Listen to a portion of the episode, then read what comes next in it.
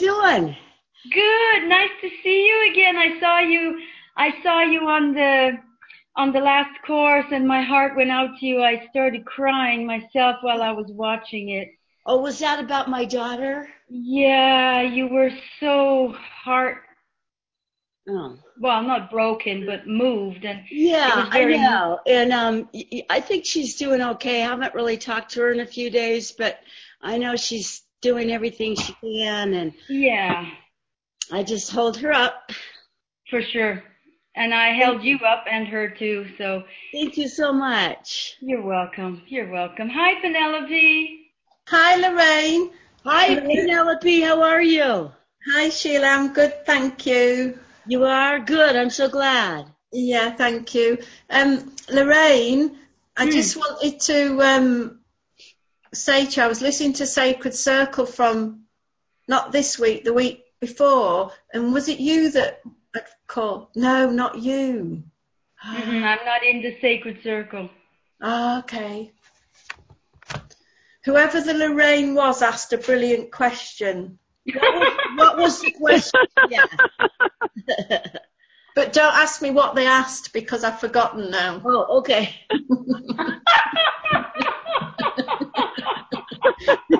Glad to know I'm not the only one. Oh, that's funny. Yeah. What's important is the message remains in your heart. That's what's important. That is so true. Not the question. It's like every time I get an insight, I've got to journal it because otherwise, even within a day, I forget what it was. Yeah. Well, that's what I do. I have to take notes on every class. I'm going, oh yeah, what did we talk about on Monday? And so I have to then go to my notes and look at it. Hi, Nikki. I want to thank you for your question and for Jennifer's extensive answer on it. It was very helpful. Yeah, it really was. Yeah.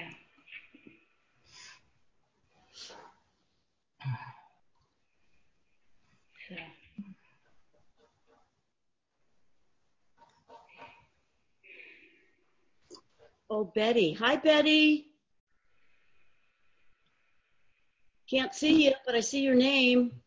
And Debbie, I didn't say hi to Debbie. Betty's in my study buddy group. Oh, nice. Mhm. We have a fun time. What's this power of love? Oh, that's Betty. Hello, everyone. My name is Elena. Hi. I will facilitate your call today. Hi, you might not know me. I'm an Ascension Pathways student. So I'm fourth year in Masterful Living. And I'm also spiritual counselor in training. So I did the intensive in October. And so I volunteered to facilitate your call today. And thank you very much for joining, showing up. Do you hear me clearly? Everything is okay? Okay, perfect. So let's just wait 1 minute and then I will press in if somebody else would like to join. The recording is in, everything is fine. I'll just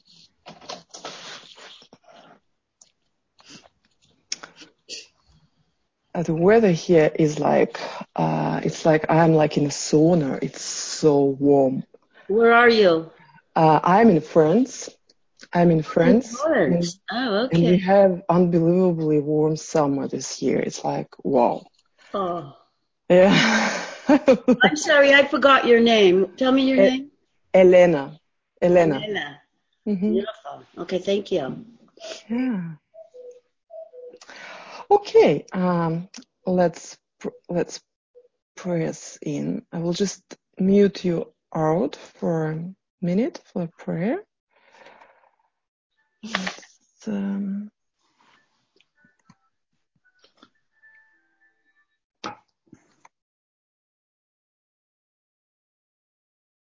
do you hear me? Okay, perfect, because sometimes I mute myself and then, okay. So let's start with a prayer. So grateful. Let's take a deep breath.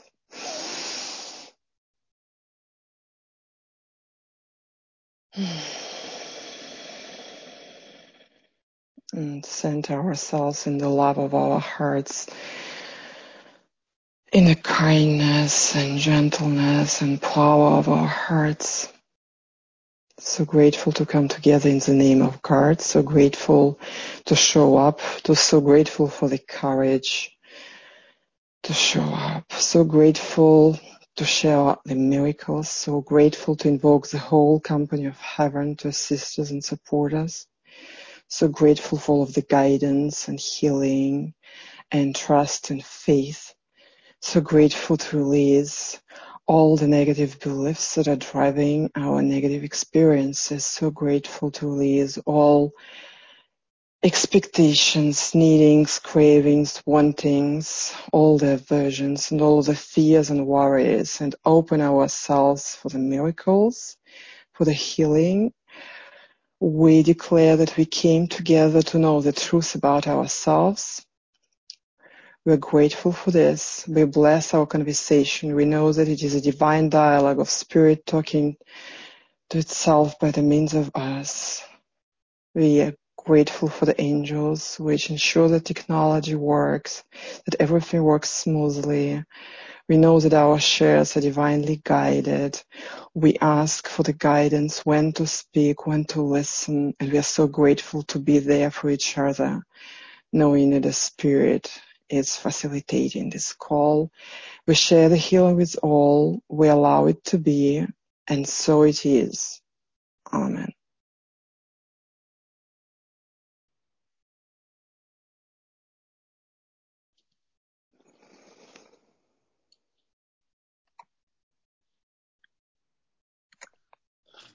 So you are unmuted, and welcome to the call. For those who joined a bit later, my name is Elena, and I am Ascension Pathways student, 4th year in Masterful Living, and also spiritual counselor in training. And I'm very happy to come to know you and to facilitate this call. So feel free to share if you have anything to share, to speak up. I'd like to share a couple of successes that I had yesterday. Hi, Araba. Hey. Let's see. I was doing one of the lessons in the journal, and it said, think of a time or something in your life that you want changed in form. And so I put on my altar the rent that my son pays me every month for living in my guest house, because it's always late. I always have to go and ask for it, blah, blah, blah, blah. Well, guess what? Yesterday morning appeared on the 3rd of August, the rent check. No asking, nothing. That was great. And so I sent them a little note, and I said, thank you so much for your timely payment. It's much appreciated. Then I immediately went into self-judgment about putting that word timely. I just should have said, thank you for the rent payment. But anyway, and then I got a text back. Oh, you're welcome. It was a few days late. I go, no, it was perfect. So that was answered prayer. And then I got a text from my daughter-in-law inviting me to come down and have dinner with them tonight. I can't do it. I have some friends coming over, but I thought, oh, wow, this is pretty cool. I mean, it doesn't usually happen, but that was cool. And then last night, right before I went to bed, or right before I turned out my light, I had a phone call from a good friend that I had been on a hike with. And she had shared with me and a friend that she was upset with one of the volunteers at our summer symphony, and my friend is in charge of like 40 volunteers, and I'm one of them, and one of the ladies didn't show up, and she was really upset with her. And my friend doesn't usually get upset. She's usually pretty calm and, you know, loving. And so she told me that she called her and said, you know, you really put so-and-so in an awkward position by not showing up last night, blah, blah, blah, blah, blah. And so we went on down the path, and I thought about what she had said to this woman, and I said, can I say something to you? Can I share something? And this is non-judgment. I said, maybe when you called her, you could have said, it put someone in an awkward position rather than you put that person in an awkward position. And she said, oh, yes, I see what you're saying. Thank you. So then she called me last night and thanked me for sharing that with her. And I said, well, I hope I wasn't overstepping my bounds and giving you unsolicited advice. But anyway, she called me and thanked me. So those were all good things. Nice. Yeah. Yay, Sheila.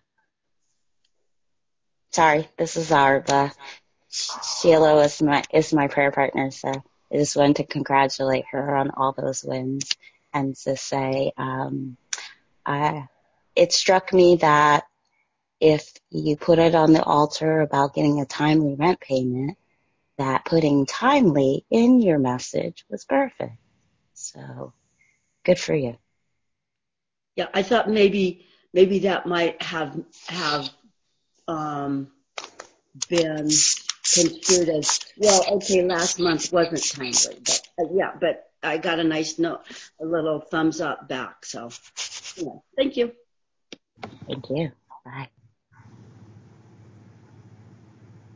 Yes, Penelope.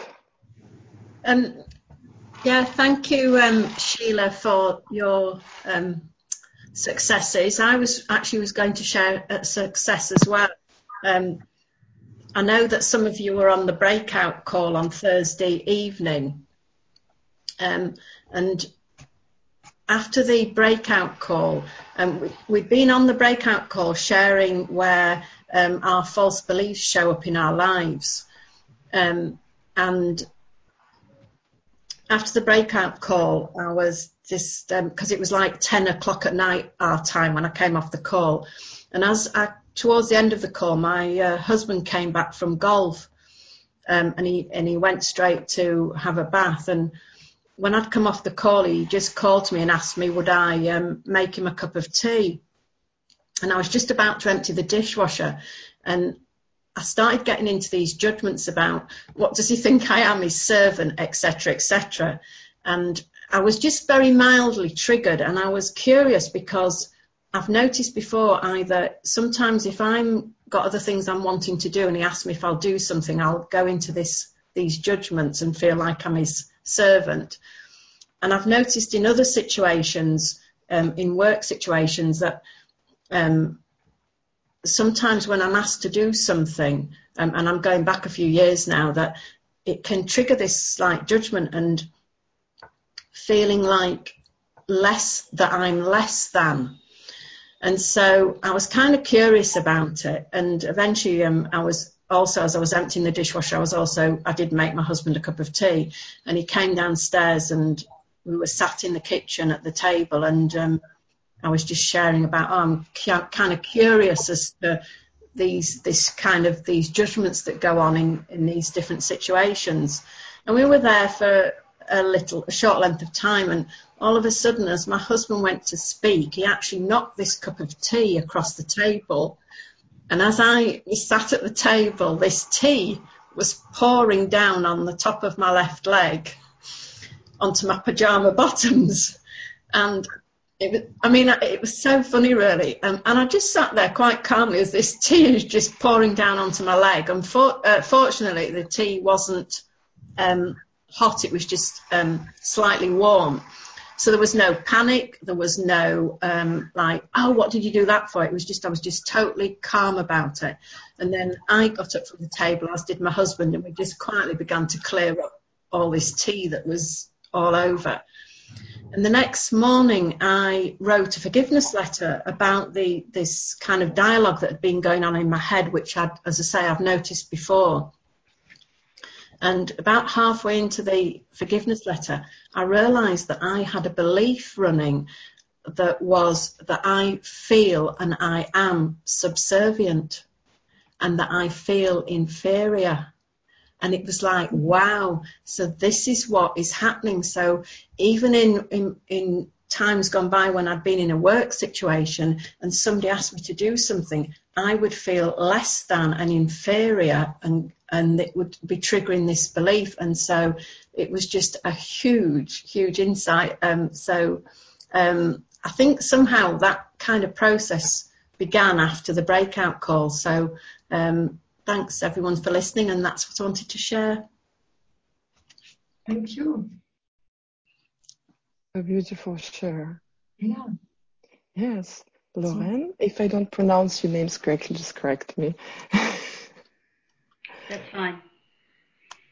You know, this must have been a really powerful breakout call, because after that breakout call, I also started to realize something about myself, and I have a money issue, and it's been popping up all over the place, and a money issue where I have actually accused many times other people of accusing me that I'm that they're getting the short end of the stick. But in the end, I realized at one point, wait a minute, I think I'm the one who thinks they're getting the short end of the stick, although I didn't really see that at all. And then there's a few things that have popped up all over the place regarding this issue of money. And I started to realize that I don't like this feeling anymore. I don't like what's going on every time this question comes up about money. So after this breakout call, and then I said, well, I've got to listen to that last class of Jennifer. So I did that. And then it was clear. I thought, okay, I've got to do this. And I couldn't do it up until just before now. I've just spent the last 1.5 hours actually writing the forgiveness letter. And I didn't get it in the forgiveness letter. I was writing and writing and writing, and I thought, well, this is stuff I already know. I mean, nothing is revelation here. And I thought, well, I got to ask the counselor. Forgiveness letters don't work with me. That was my first. Yeah, I know. And then I carried on my meditation, and all of a sudden I realized, oh, God. Wait a minute, I wrote it. It was such an incredible revelation. I just about dropped there. I have been using money to equate or define the degree of love. So if I receive it, which my father often gave me a lot of money, although he didn't buy me, like he loves me, and I know that, but nevertheless, his gesture, because he's not good with words and stuff, was money. So I think I was sort of programmed there to say, oh, my dad gives me a lot of money, he really loves me. Although, as I say, I'm very conscious that he loves me regardless of the money, but I think that was an underlying thing. And then I noticed, when I give money, I expect something in return. I expect a form of gratification, or I expect a comment, I expect an appreciation, and I expect it in the way that I would give it. So I'm to get, but I'm using money again. And if I don't receive it, then they don't love me. And like that was unbelievable, because I actually... I'm a very generous person, I believe, but this thing has just been coming up now, because we're all doing a lot of work, and it was just coming up all over, and it was just amazing to do the letter and say, I'm not getting it, you're not talking to me, you're not answering me, and then it just came in this meditation just before. So it was the breakout call as well that started it all off. I think that was a massive, powerful breakout call. Wow. It's very deep what you're sharing. Yes, Nikki? Yeah, I mean, I think I love everyone sharing their successes this week. And I just had something that I wanted to share that happened yesterday. I've been working on I started the second journal, and the beginning is all about, the beginning part is like on your root chakra, and it's all these questions about your family and, going back and looking at the beliefs and that you got from your family. And so, yesterday morning, the willingness card that I picked was, I'm willing to have a new idea of my family, or something like that. And I was like, okay, I'm willing. I don't know what this new idea could be, but whatever.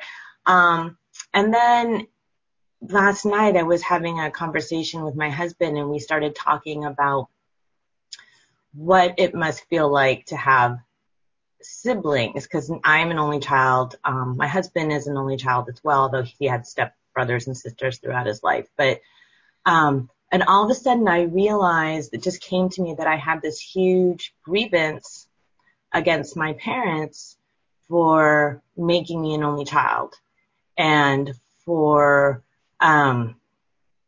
depriving me of this knowledge of how to relate to people on that basis, like having close relations with other people my own age, or and that I had this huge grievance about that.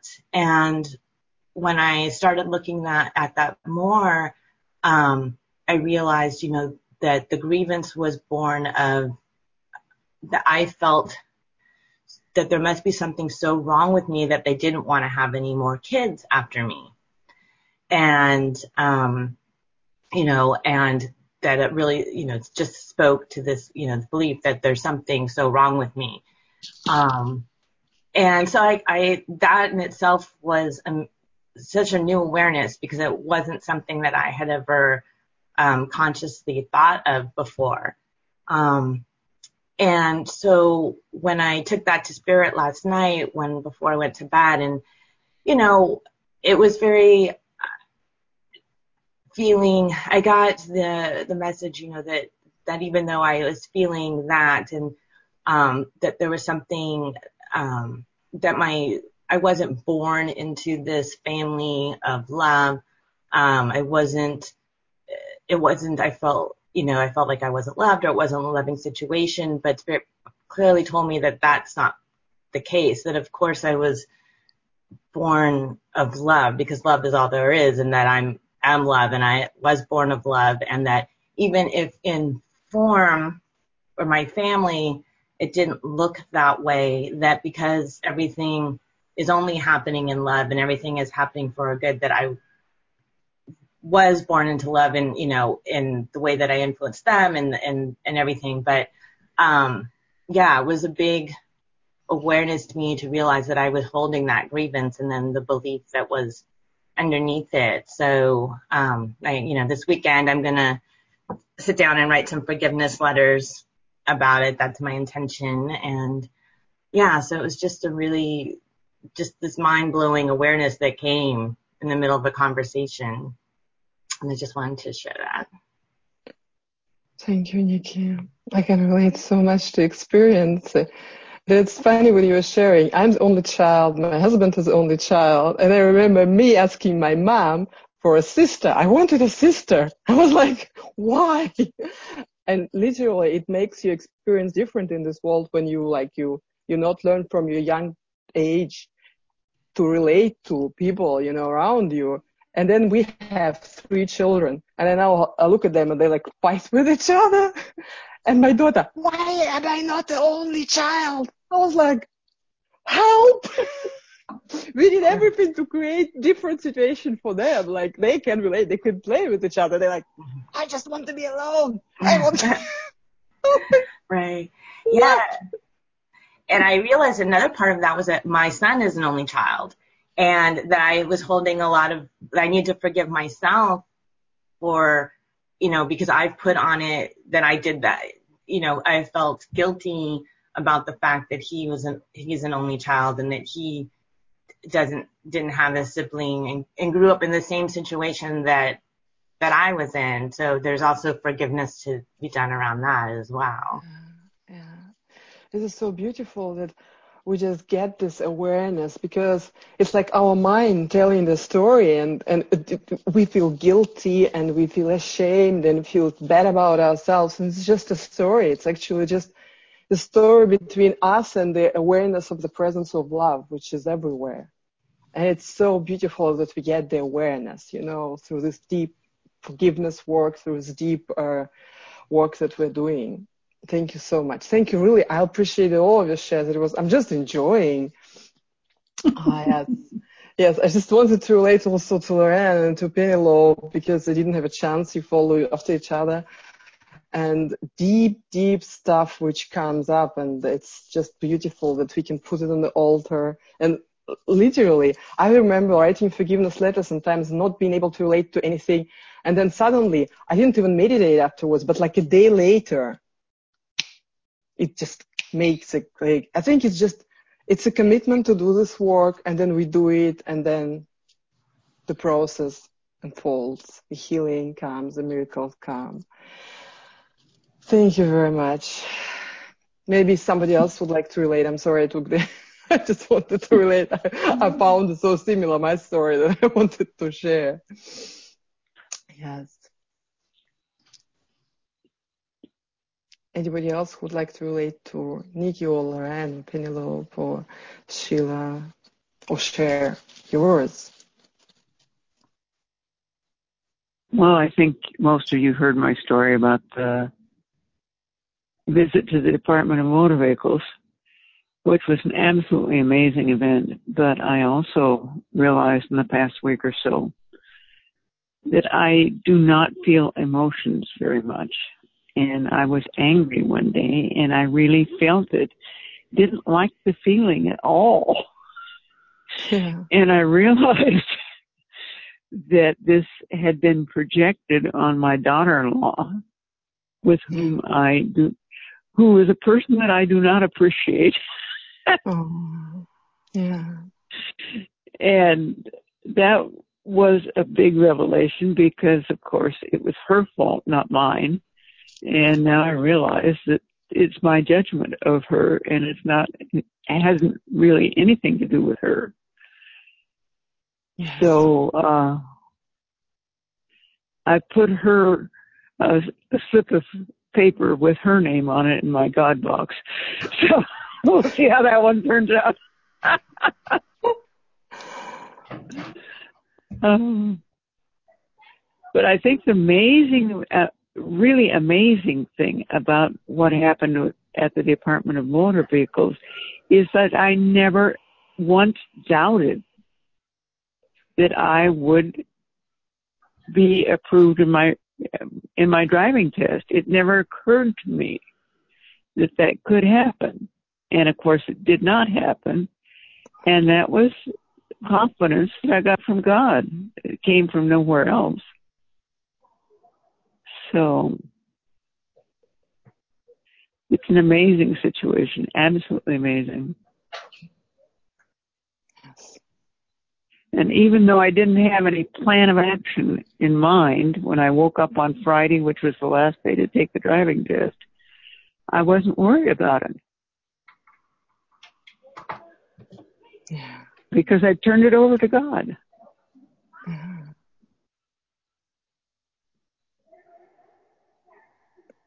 And I mean, it's been an amazing experience.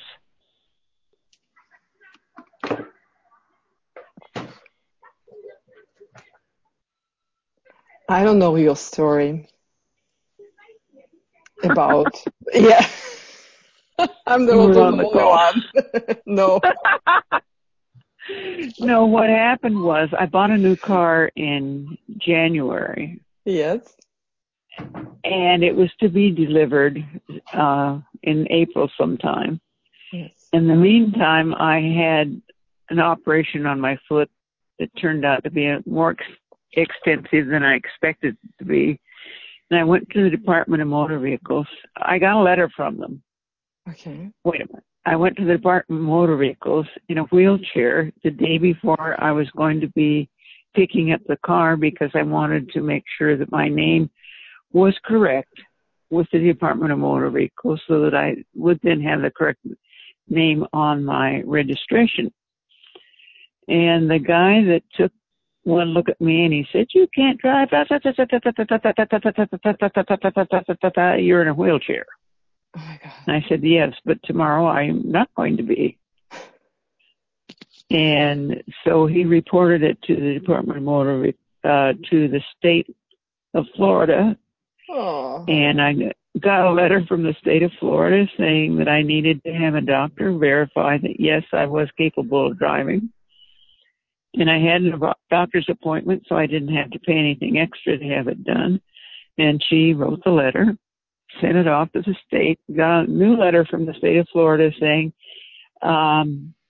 okay, we understand you're capable of driving, but you have to pass a driving test. No way.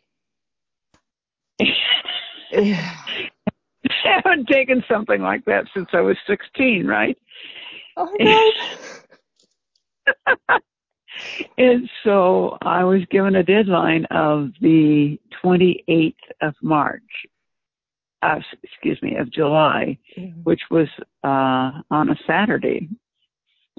And I tried to phone and get an appointment, and nobody answered the phone, and I couldn't get through. And I wasn't quite sure what I was supposed to ask for. So I went over to the Department of Motor Vehicles one day, and I said, I need an appointment. And they said, well, we don't make appointments. Come over someday, we don't do driving tests after about 3:30 in the afternoon. And so at least I had some information, but I on Wednesday, before the Friday of the deadline, I decided, well, I'm not going to solve this by myself. I put a little note in the God jar and forget about it. And I let God take care of it. I woke up at 8:30 in the morning on Friday, last day, with no plans. And my son that lives with me drives, but he has not renewed his license, and he has to renew it, and he couldn't find the papers he needed to renew it. And what I felt God would do was give him a nudge and tell him where the papers were. Well, it didn't turn out that way. So he said, well, why aren't you phoning a friend of mine? And I said, well, mentally I said to myself, well, I'll phone a friend of mine. So the first person I called, she didn't answer the phone. The second person I called, she said, well, I'm going to be in your neighborhood about 11:30 this morning, finishing up something that I'm doing for a friend. Would that be okay? And I said, that would be great. We've got plenty of time. So she came over about 11:30, and we went over to the Department of Motor Vehicles. And I couldn't find my registration for the car. Oh. And so we were delayed and delayed and delayed and delayed. And they didn't seem to be calling anybody for a driving test. And then all of a sudden, about 3:30 in the afternoon, they said, we can't do any driving tests today because of the rain. But if you come back tomorrow, we will let you do your driving test. And they gave us a slip of paper, and they said, you present this paper and you'll be first in line. Okay. So my friend had bought tickets to a movie. A friend of hers was not going to be there, so she invited me to go. Went to the movie with her, and we got in just as the commercials were ending, and so we saw the entire movie without commercials. So when we got out, we decided we'd go and have dinner. And so I got home around 9:30, 10 o'clock, something like that. And she agreed to come over to my house around 7 o'clock in the morning. So we did. Went over, and we were in line. And sure enough, I was first in line because I had my little piece of paper. And it took a while, but I got this very nice gentleman as a tester, and he took me around, and he started around the same course again. And I said, did I do something wrong? He said, no. So I told him about coming in a wheelchair. He took me directly back to the front of the office. He says, park here. And I said, did that pass? And he says, yes. So not only did I pass, but I had noticed that my driver's license was due to be renewed in February of next year. And so I asked, could I renew it now and just not come back in February? And they said, sure. Oh. So I only had to pay for the driver's license, nothing else, and which I would have had to do in February. Yeah. And I got home around 10 or so, and my friend decided not to come in for a cup of coffee. She wanted to fix waffles for her family, so I said, fine, go ahead. And we were done by about 10:30, 11 o'clock in the morning. And there was absolutely zero problem with that driving test. And so, well, God set it up from the beginning because I got the new car, right? Yeah. And, you know, it all flowed from the getting the new car. I'm just looking back, I okay, thank you, God, from the beginning. This is such a beautiful way to learn trust. Trust in faith. Yeah. Oh, yeah. I'll tell you, I have no doubts at all that God answers prayers and resolves situations that you can't resolve. Yes. Thank you for sharing this with me, because I was the only person who didn't know the story apparently, but I really appreciate it. This is beautiful miracles unfolding. I didn't know the story either, Elena. Thank you. Well, I didn't want to repeat it for those that were on the call, but hey. I think it's beautiful. I thought what you were going to say is you got there at noon and they said, well, we're closed because it's lunchtime. And then you had originally said, well, they don't do it on Saturday, but I guess they pushed it up a day for the rain. But it had a happy ending, and I enjoyed it the first time, and I enjoyed your story the second time. Thank you. Well, I'm still enjoying it.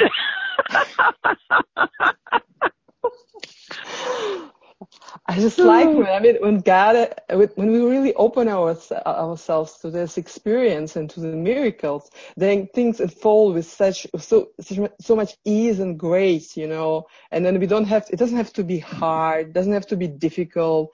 It's like no stress. We just follow, you know. We follow the process and we trust, and then it unfolds. It's so beautiful. Very definitely. Of course, I wish you all would have a similar experience, because it's so profound. I just received a beautiful quote this morning from one of the things I received. Do not struggle. Go with the flow of things, and you will find yourself at one with the mysterious unity of the universe. Hmm.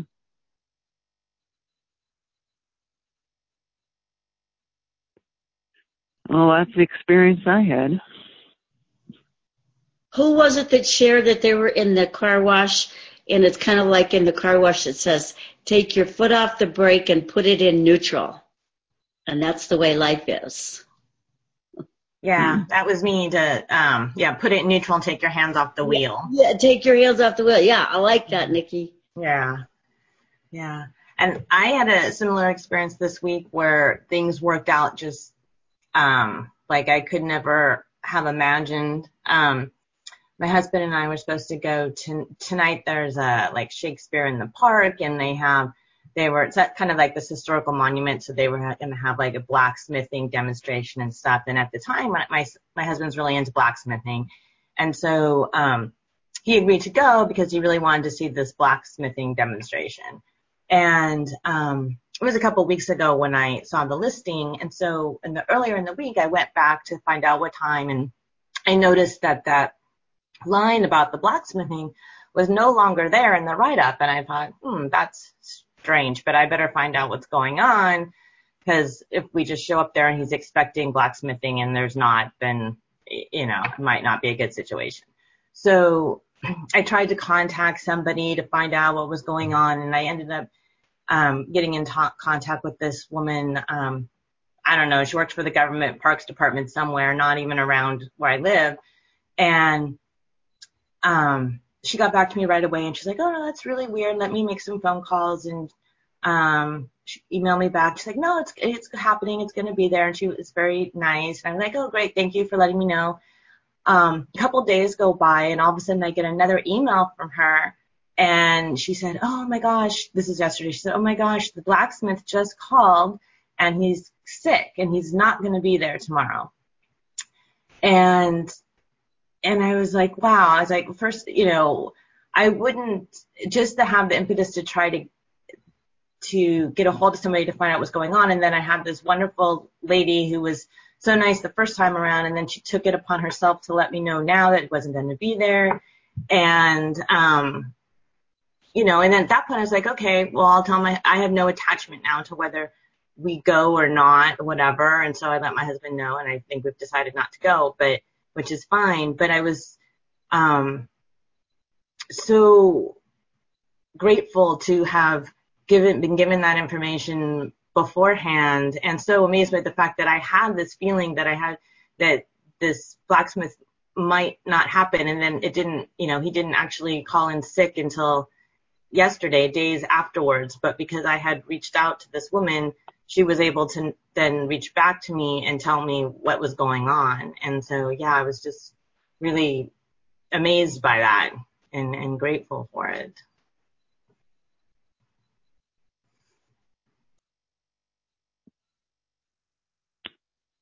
Hi, this is Arava.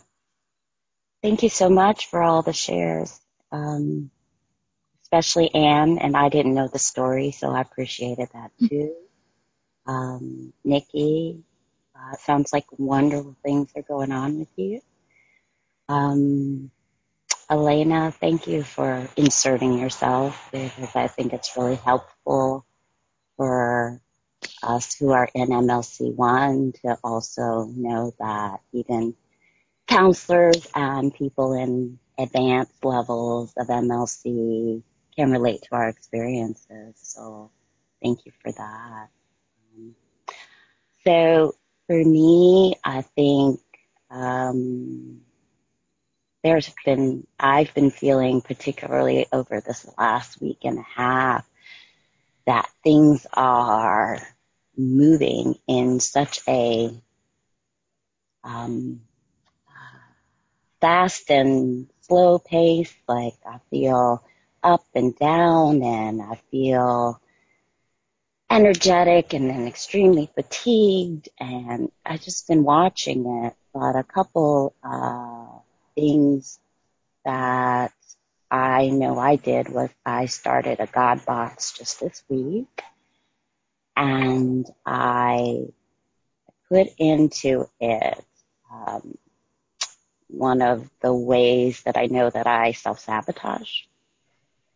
And, I just was like, I have to stop. I desire to stop trying to handle this myself. And so I'm putting it in the box. And so now I know it's taken care of, and I know that it is being handled. So I am moving through this just watching and noticing, taking more breaths. And as I've been doing that, as I've stopped judging myself about my behavior, and it's smoking, and I quit, and then I started, and I quit again, and what's interesting for me, I think, is I know I've had a lot of shame around it, and it's been something I've been hiding, and then I just decided I did not want to hide it, and particularly my parents and my sister, and I just started to call it an addiction, which I had never done before, and be open about it, and was talking with my father the other night, and I mentioned something about behavior being an addiction, and he's like, yeah, and are you still smoking? And this was the first time we'd ever actually brought it up openly, because they knew I would sneak out when I was at their house, or they knew that I was smoking. It was sort of the family dynamic. It's just, they were pretending, and not confronting me about it. And, I said, yeah. And he said, do your kids know you smoke? And I said, yeah, they do. And I've told them that I'm working through this, and that one of the first things I'm doing is I'm not judging myself. I'm not going to be ashamed about it. And I'm just watching how it goes and where it goes. And a study opened up that I found around me, Quit to Go, and I've been in contact with the study for the past week and a half about enrolling in that study and getting more support. And they hadn't returned my phone call. And then this week, right after I had that conversation with my dad, I got a message from them saying, oh, we've been away at a convention. So we've been gone. Sorry for the delay. And I received the phone call back saying, yeah, we're enrolling. If you're interested, I can let you know more. We played phone tag a little bit more. So I haven't actually talked to them, but I have felt like, it's happening. I just noticed how much I don't like it, either when I'm doing it. I've noticed, what is going on with me and what I'm trying to sort of push down.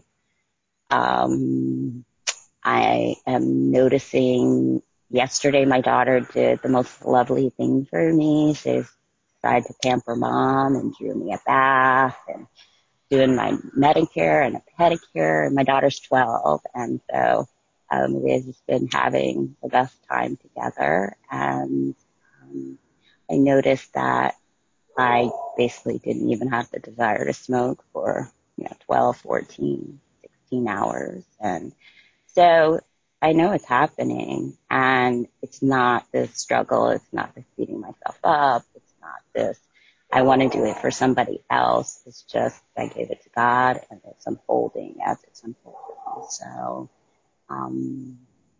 thank you for listening. Wow. Erba, I want to thank you so much for sharing that, because it's like almost the exact same story. And it's something that I've been struggling with, and I realized that so much of it is about the hiding and, the shame and, I've been, I hide, supposedly my parents don't know that I smoke. Supposedly my son doesn't know that I smoke. I say supposedly because I doubt they really don't know, but it's like this unspoken thing. And it's also been, one of those things that has, as we've been talking about, unbroken or broken agreements with ourselves, that it's, most of my agreements probably have to do with all the times I said I was not going to smoke anymore, or all the times I said I wasn't going to anymore sneak any when my son was around or whatever. There's like so many agreements that have to do with it that, were always broken. And, so it's one of the issues that I've been, handing over and over and over and over again, and just trying to let it be a place of non-judgment and seeing where that goes. But it's been really difficult to not judge myself for it and not try to come up,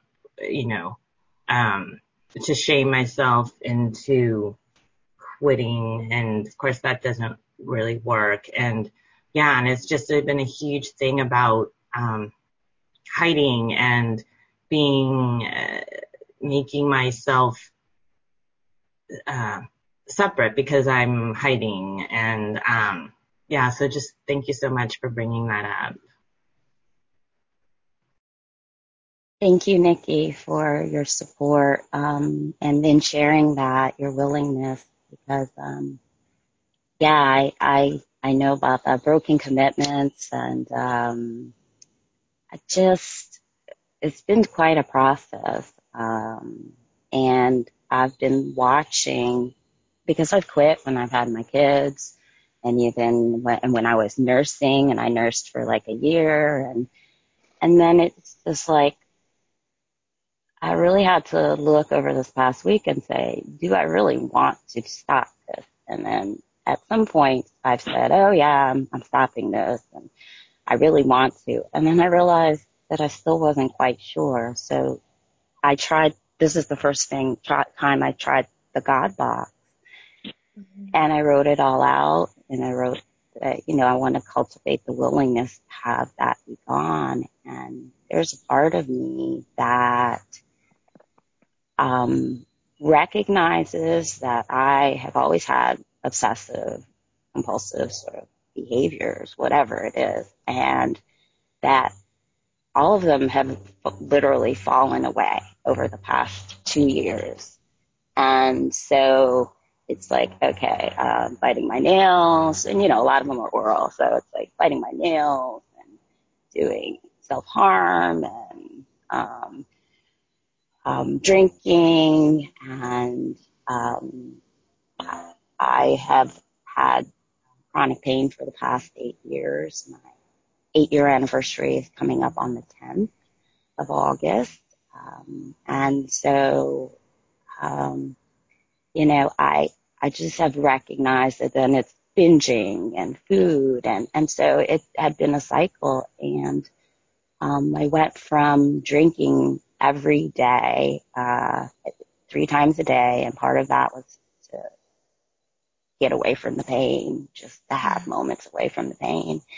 And I'm a physician too, and so it's been interesting watching how the medical profession handles this, particularly with another professional. And when I started writing it on my sheet that I was drinking more than 21 drinks a week, not one person said anything to me. And I'd have visits multiple times a week. And then I decided to give it up for Lent, and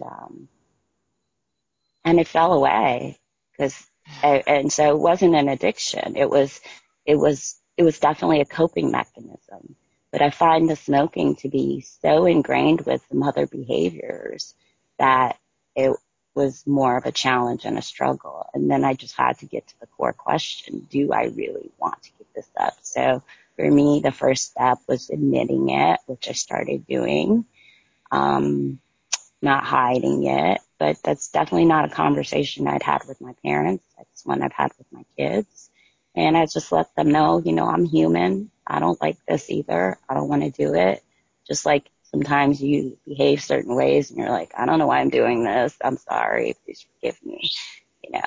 We're all working on our own things together. So having them, not be non-judgmental and recognizing. And then there's also the, like, when I try to quit, they're like, Mom, don't you want to go and have some quiet time outside? Because you're really irritable and you're really whatever. So, but yeah, the God box is, I think, it's been really, really helpful for me in this and just watching. So thank you, everyone, for listening. Thank you for sharing this, Sarah. I gave up smoking years ago, and I had taken up smoking because my friends smoked and I wanted to be around them, and it wasn't comfortable to be around them and not smoking. And I smoked maybe 5 years, 7 years or something like that. And I realized in the process of giving it up that I wanted to smoke a cigarette when I was tense. And if I just sat and breathed deeply without the cigarette, just, you know, taking a break from what I was doing and just sitting there and breathing deeply, it calmed my nerves and I didn't need the cigarette. So I just thought I'd share that. Maybe it would be helpful. It definitely is helpful.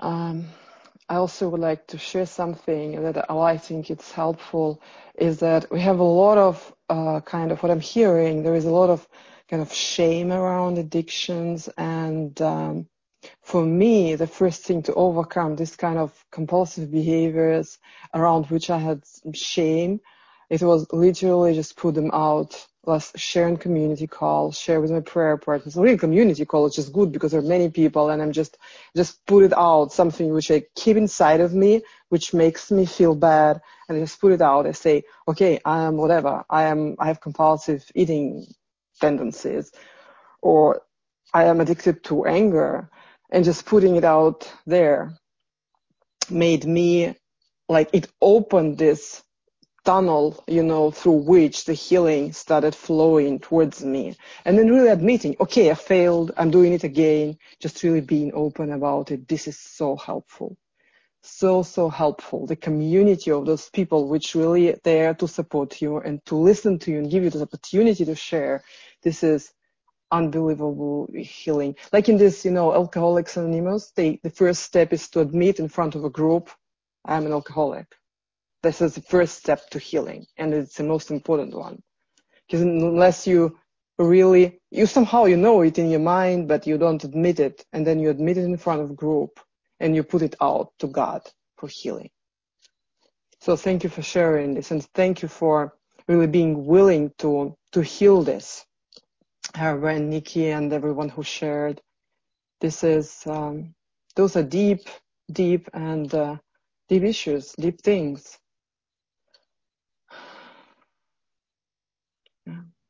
And about hiding, I'm so sorry. Yeah, go ahead, Lauren. No. I just wanted to share about how hiding, like I'm doing Kundalini yoga. In Kundalini yoga, we say that, like, out of 100% of energy that God gives to us every day, 90% of this energy we spend to hide things that anyway, anyone else, everybody sees anyway. But we spend so much energy to hide them, you know, like, and then we open it. So when we open up, we have such a huge flow of energy towards us because, yes, we don't have to hide it anymore. Yeah.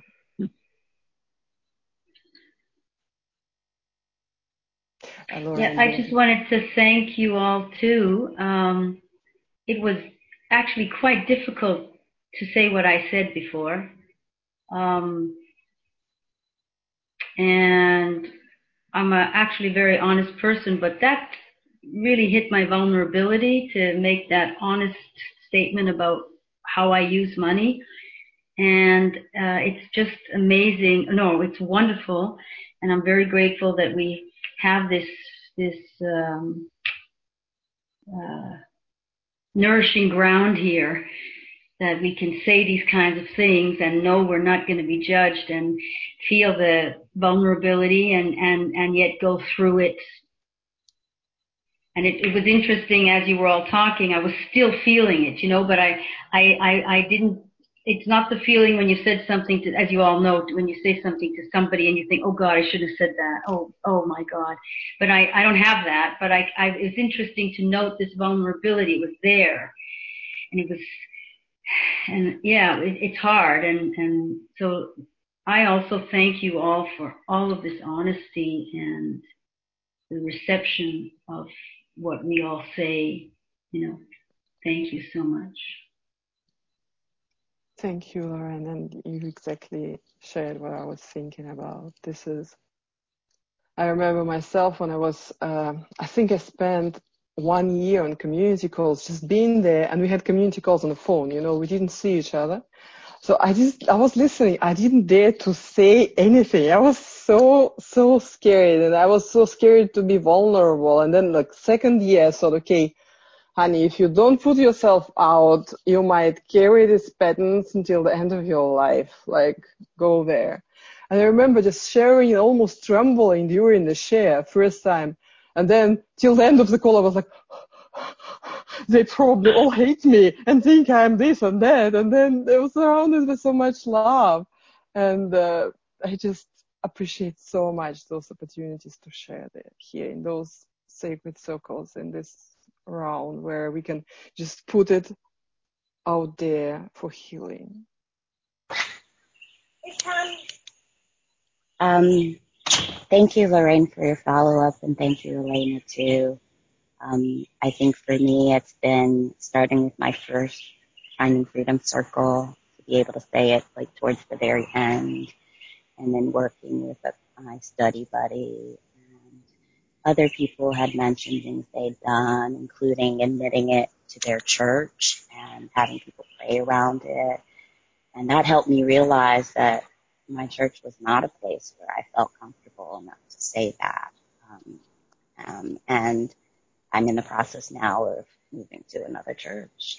And I recall also someone coming and was trying to sell me something, and I mentioned my classes, how, you know, we talk on the phone, and he was incredulous, like you would tell somebody, like strangers or people you know, like vulnerable things about yourself and be okay with it. And I was like, yeah.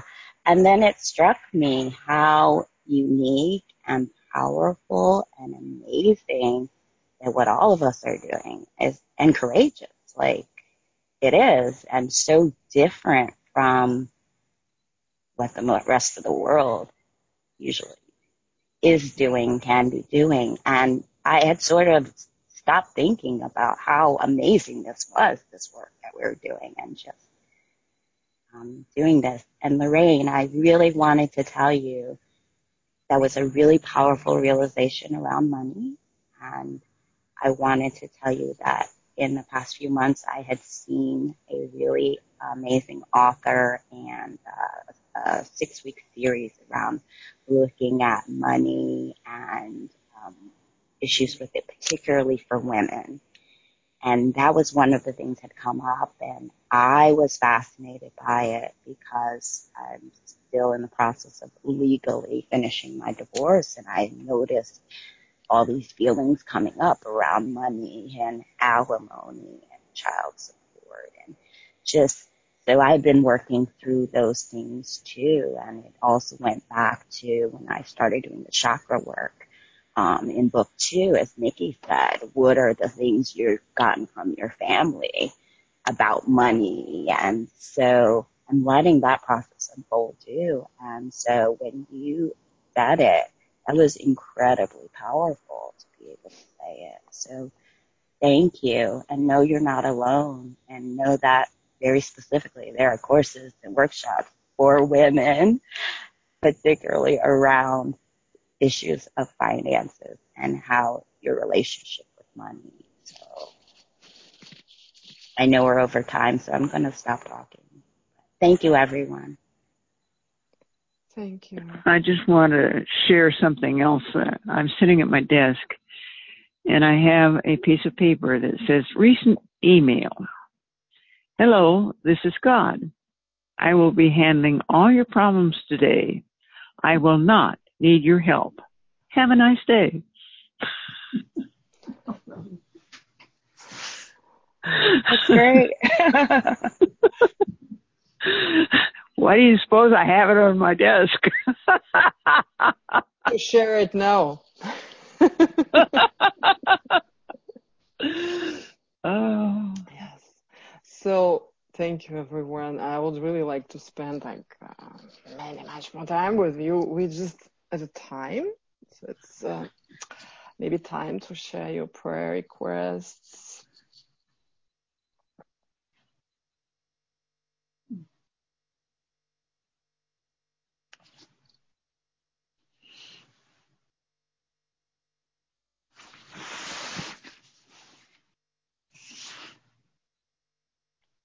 No prayer requests.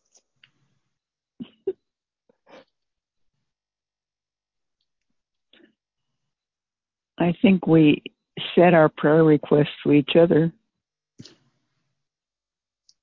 Yeah. Okay. So then I will share mine with the whole group as well.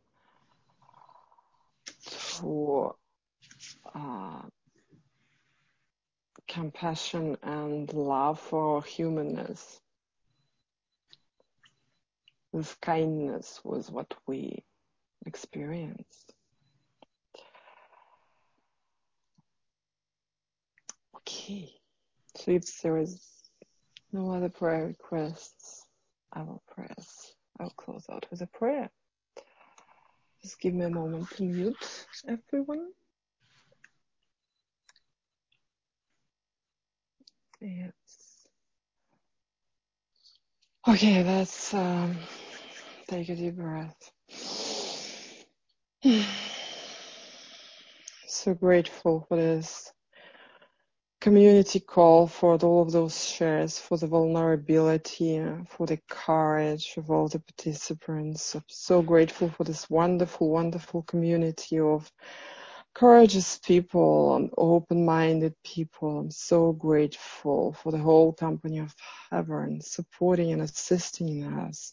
So grateful that God takes care of everything in our life, and so grateful to put in God's box all of the issues, problems, negative thoughts, beliefs, behaviors, compulsive behaviors, any attachments, any fears and worries, and anything which distracts us from our loving heart. And we open ourselves towards love, towards kindness and gentleness, accepting our humanness, knowing that we are all perfect, whole, and complete, knowing the truth about us is love, is kindness, is joy, is peace, is harmony. And we are grateful for this human experience, and we are grateful so much support that we receive in our communities, through our prayer partners, through our mastery circles, for our counselors. And we know that God works through each and every one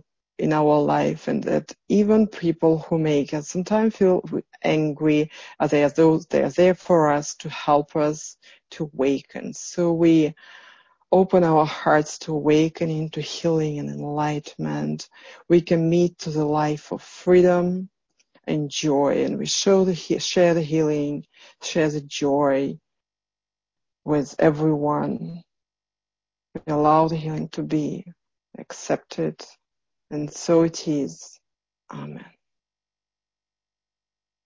Amen.